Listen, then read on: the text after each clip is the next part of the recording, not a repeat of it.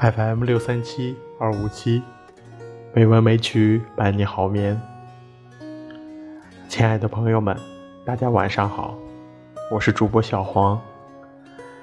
今天是二零一九年六月二十五日，欢迎您如期来到《美文美曲》第一千六百九十五期节目。今天继续与大家分享一篇原创的人物传记，名字叫做尼古拉·特斯拉。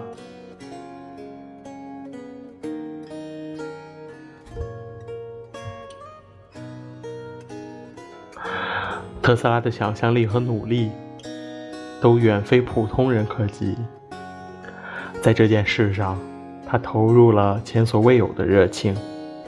在他看来，之前做的所有的事带来的成就感都不如这次的电光球。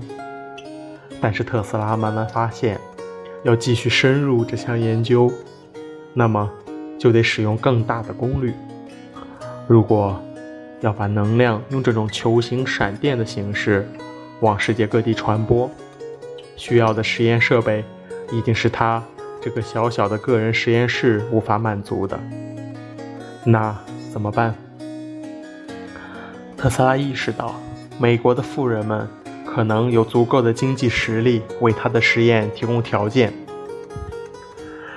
虽然特斯拉本人也不知道自己疯狂的实验需要多少物资和美元，但他决定去试试。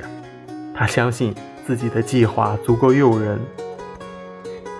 虽然需要投资的是天文数字，但是商业精英们想必明白，如果掌控全世界的电力传输，就等于是把全人类的工业命脉抓在了手上，一定会有抱有富贵险中求的想法的投资人，可以帮助特斯拉的研究向前推进。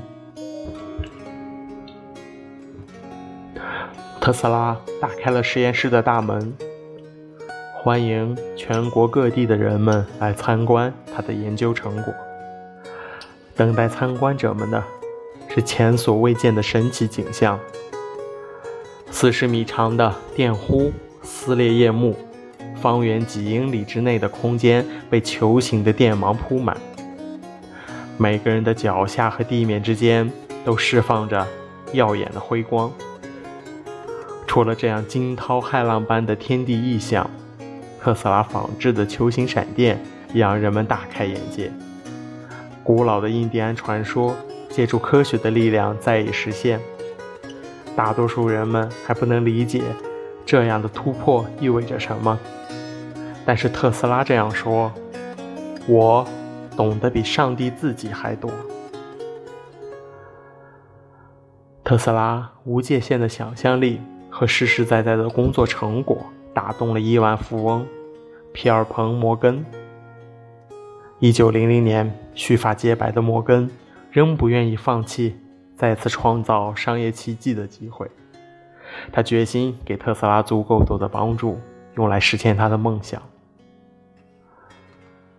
摩根明白，这美丽中暗含寂灭的闪电球有多危险，说不定就会把圣经里的场景在新的世纪里重新演一遍。摩根给特斯拉投资了一百万美元。这是什么概念呢？笔者查阅资料显示，以黄金购买力计算，一九零零年前后美元价值大概是二零一零年的七十倍。也就是说，这一百万美元相当于如今七千万美元。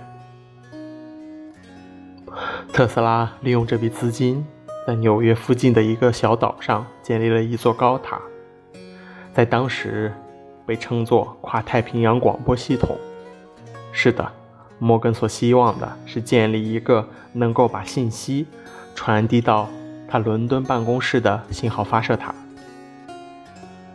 特斯拉照做了，但这并不是特斯拉的本意。特斯拉想要完成的是建立起五座这样的高塔，分布在世界各地。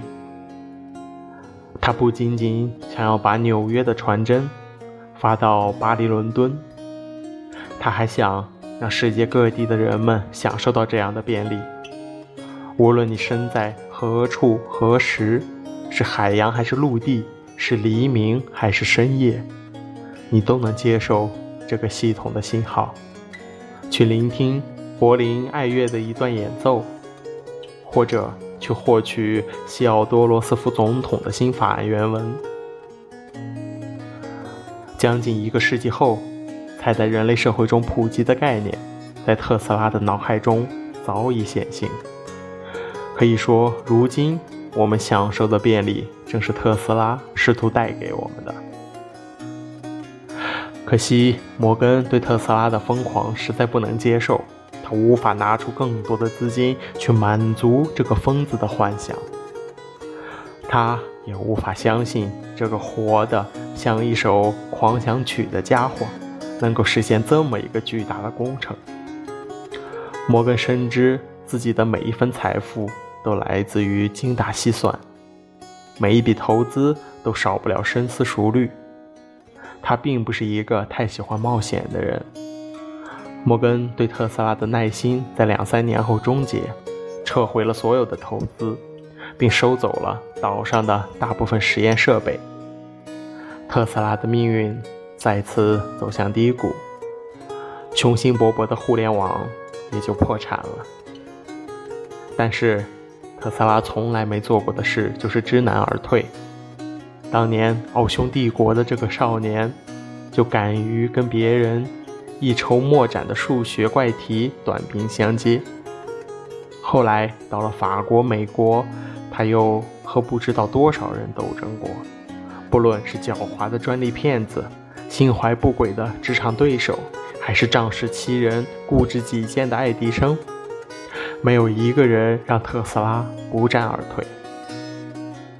我生而为人，我以人类繁盛为己任。